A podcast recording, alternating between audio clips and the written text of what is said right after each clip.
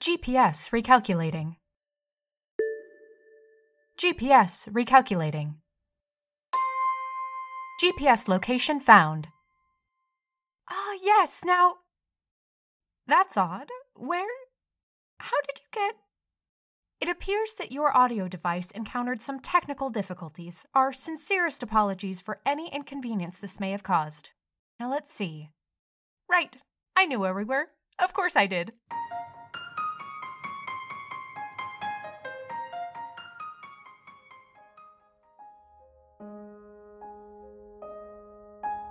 Memory, 1870. Elihu Vedder, Oil on Mahogany Panel. Memory is, at first glance, a serene depiction of the sea from the shore. The rippling crests of the waves occupy about one third of the painting, stretching from where they lap against the sand in the foreground to where they meet a cloud filled and darkening sky along a distant horizon. But it is these clouds that dominate the upper half of the image, drawing the viewer's eye. And through them, Vedder dexterously plays with light and shadow. The uppermost clouds are more sparse, and the barest hint of blue sky peeks through a gap between them. The sunshine that escapes from those openings illuminates the water closest to shore, its color a lighter, brighter blue than what is found in the rest of the image. The horizon and the clouds above it are, respectively, a dark line and a billowing mass. No ships can be seen out on the water, not even the most distant or indistinct of outlines, most likely because of those clouds, heavy and ominous. As mentioned before, the captured moment is serene. The water is calm and no wind rages, but it is unclear whether the amassing clouds and the darkness of the scene are the aftermath of a great storm, or the harbinger of it. Whether the weak sunlight is emerging after terrible strife and tempest below, or if it is the last vestige of warmth before the open sea descends into the chaos of wind and rain and the violent swell of the water as it gorges itself upon that which the sky rains down. No one knows for sure.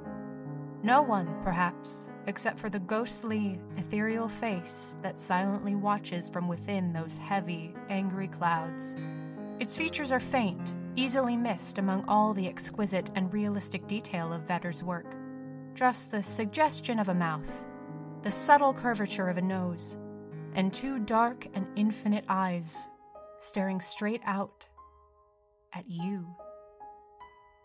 Was that a shudder? a cautious step back from the painting. Vedder titled this piece Memory. But whose memory? His own, perhaps? The deeper meaning known only to the man who created it? Or maybe it's the memory of the sea, ancient beyond all comprehension, for all of the world's memory comes from there, after all. All life that has ever existed on this small and inconsequential planet began in the unknown depths of the world's oceans and so much that is yet to be known still lurks, waiting in the deep, waiting to become a part of our collective memory. Or perhaps it is the memory of that ghostly visage, with its dark and penetrating eyes. Perhaps it sees, and knows, and remembers.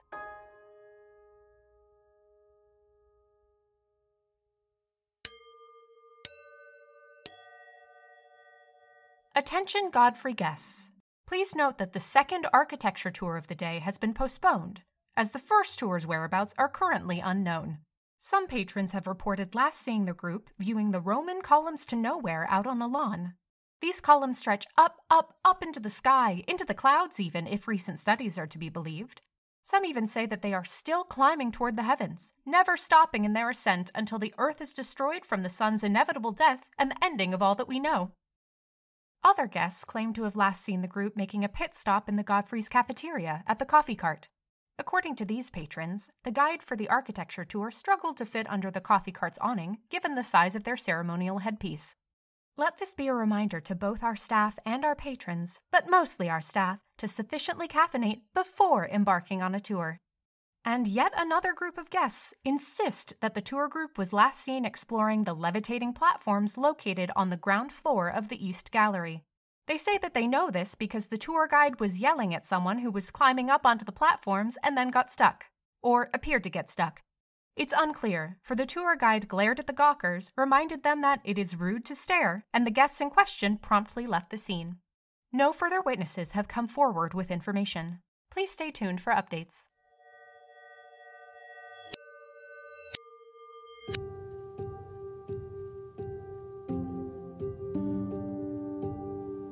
Fireflies, 1914. Hugh Connelly, Oil on Canvas. The story behind this painting is as lovely as the artwork itself. After meeting Annabel Godfrey at one of his earliest exhibitions and passing much of the evening in conversation with her, Connelly became smitten with the young art aficionado. He knew that the way to her heart would not be the usual trappings of courtship, and so he created this painting for her, accompanied by a letter declaring his intention to woo her should she be amenable to it. The letter, later discovered among Annabelle's personal effects, read Please accept this humble painting as a token of my affection, my dear Miss Godfrey. And if I may be so bold, I wish to request the privilege of your time and companionship. Your wit, intellect, and passion for all things beautiful have sparked an amorous flame within me. It is my dearest hope that you reciprocate those feelings. But if not, I shall be disappointed, yet nevertheless understand and respect your wishes. In either regard, I truly hope that you enjoy the painting which I have sent along with this letter. You inspired its making, and so it belongs to you. Annabelle told him he was a fool, but a lovable one, and thus began the first of the many love affairs in her long and adventurous life.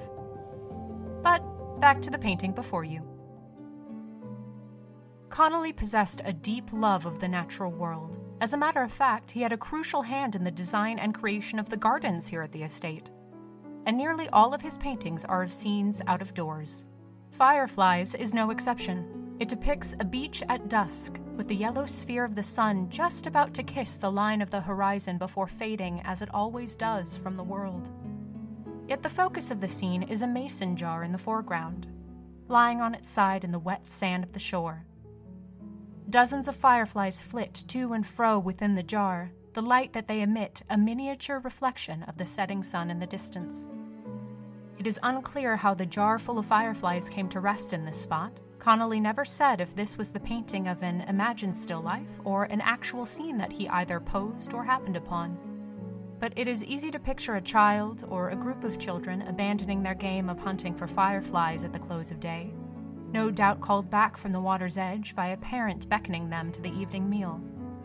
The sky is cloudless, and the golden glow of both the fireflies and the sun gives the impression of warmth in the air and a cool breeze blowing in from across the water.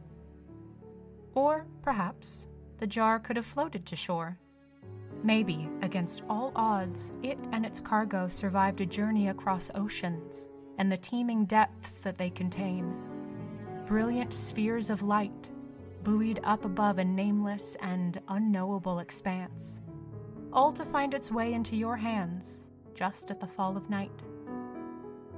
This notion brought Annabelle an immense amount of solace, particularly after Connelly's mysterious disappearance a few years after the completion of the museum. He went for an evening stroll through the galleries, as he was often wont to do, saying hello to his own creations and to their neighbors, as he called it. He never returned. The confirmed witness accounts of his last known whereabouts placed him, well, not too far from where you now stand.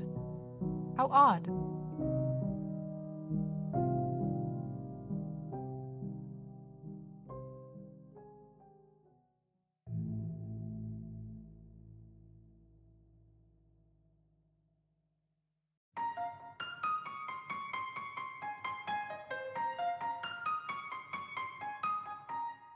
Thank you for listening to the Godfrey Audio Guide. This episode was written, produced, and performed by Nicole Knudsen, with sound design and editing by James Ferrero. Enjoying your trip to the estate? To keep up with the Godfrey, follow us on Twitter and Instagram at The Godfrey Guide, or visit our website, posted in the show notes below. And don't forget to rate, review, and subscribe on your podcast app of choice. If you're interested in becoming a sustaining member of the show, make sure to visit our Patreon page patreon.com slash the Godfrey Audio Guide. In addition to our various membership tiers, you'll also find full episode transcripts for any who wish to read them. Until next time, friends, see you back at the museum.